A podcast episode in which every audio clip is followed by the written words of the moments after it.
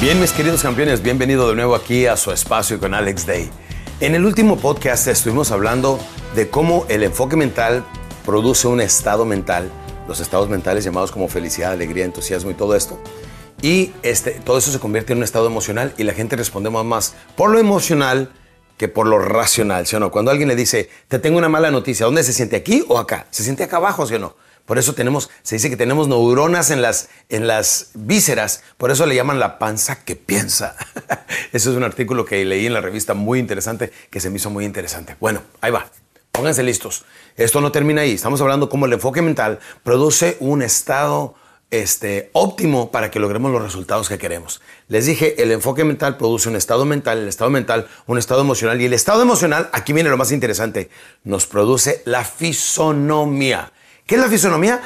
Pues el movimiento de nuestro cuerpo, la expresión corporal, el lenguaje corporal, la forma como te mueves, como saludas, como actúas, la forma como mueves tu cuerpo expresa mucho tu estado emocional, ¿sí o no?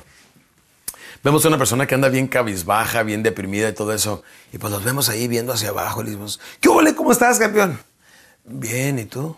Con la pura mirada, su gesticulación, eh, la forma como mueve su cuerpo. Algunas personas no se dan cuenta y quieren ser grandes líderes. No se puede. Con los hombros caídos, la cara caída, medio jorobados. Claro que la fuerza de voluntad, la fuerza de voluntad, la fuerza de gravedad va a querer vencernos con el tiempo. Pero aquí es donde viene la lucha interna y no dejarnos campeones. Lo más importante viene siendo estar dispuestos nosotros a trabajarle a la fuerza de gravedad. Por eso la fisonomía tenemos que cuidarlo mucho dos pasos que debemos de saber sobre la fisonomía. Número uno, la postura del cuerpo. Es muy diferente si yo me relajo y estoy con un brazo atrás aquí en mi sillón, muy a gusto, hablando con ustedes. Y otra, que esté sentado con la espalda perfectamente bien recta.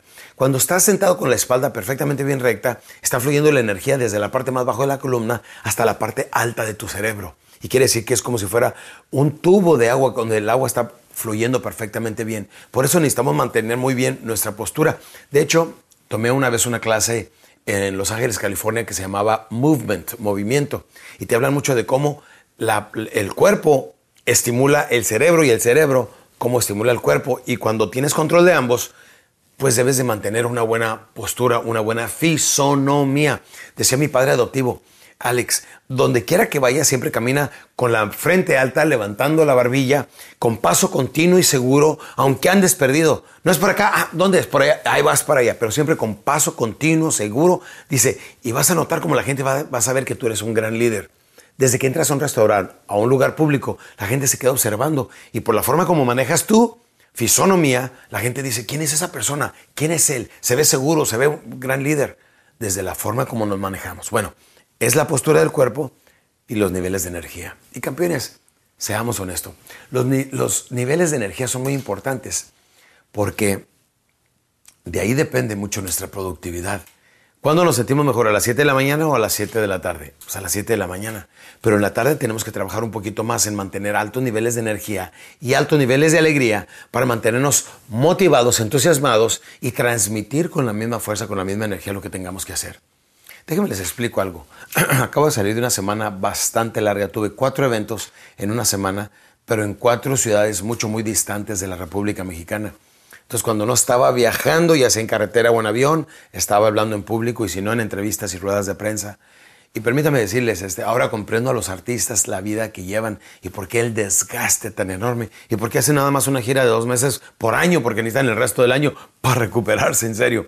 Pero es muy importante que sepan este, sin embargo, trata uno de cuando estás muy cansado, muy fatigado, es cuando te empujas más allá de los límites ordinarios humanos y te conviertes en un ser extraordinario que tienes que trabajar en estos aspectos que son muy importantes tu fisonomía, que significa la postura del cuerpo, y mantener altos niveles de energía, no importando qué. Y si no puedes producir esos altos niveles de energía, es que no te gusta lo que estás haciendo, porque los que amamos lo que estamos haciendo, lo transmitimos y lo entregamos con tanta vehemencia que cualquier persona pudiera pensar que en este momento tenemos un público enorme. Y el único público que tengo ahorita es mi gran amigo Escorpión, que está aquí detrás de la cámara. Pero lo importante es aprendernos a entusiasmar sobre las cosas que estamos haciendo. Sí, hemos hablado del enfoque mental estado mental, el estado emocional, la fisonomía y aquí viene la siguiente, el comportamiento humano, porque tu fisonomía y todos los otros aspectos que mencioné tienen mucho que ver de cómo te comportas a diario, de cómo te comportas constantemente. ¿Sí? Y tu comportamiento humano tiene mucho que ver con los resultados que tenemos en la vida. Ahí está toda la gráfica, campeones. El enfoque mental te lleva a un estado mental, te produce un estado emocional. El estado emocional cambia y, tiene mucho que ver con, la influencia de tu fisonomía y tu fisonomía con el comportamiento humano. Y el comportamiento humano tiene mucho que ver con los resultados que obtienes en la vida.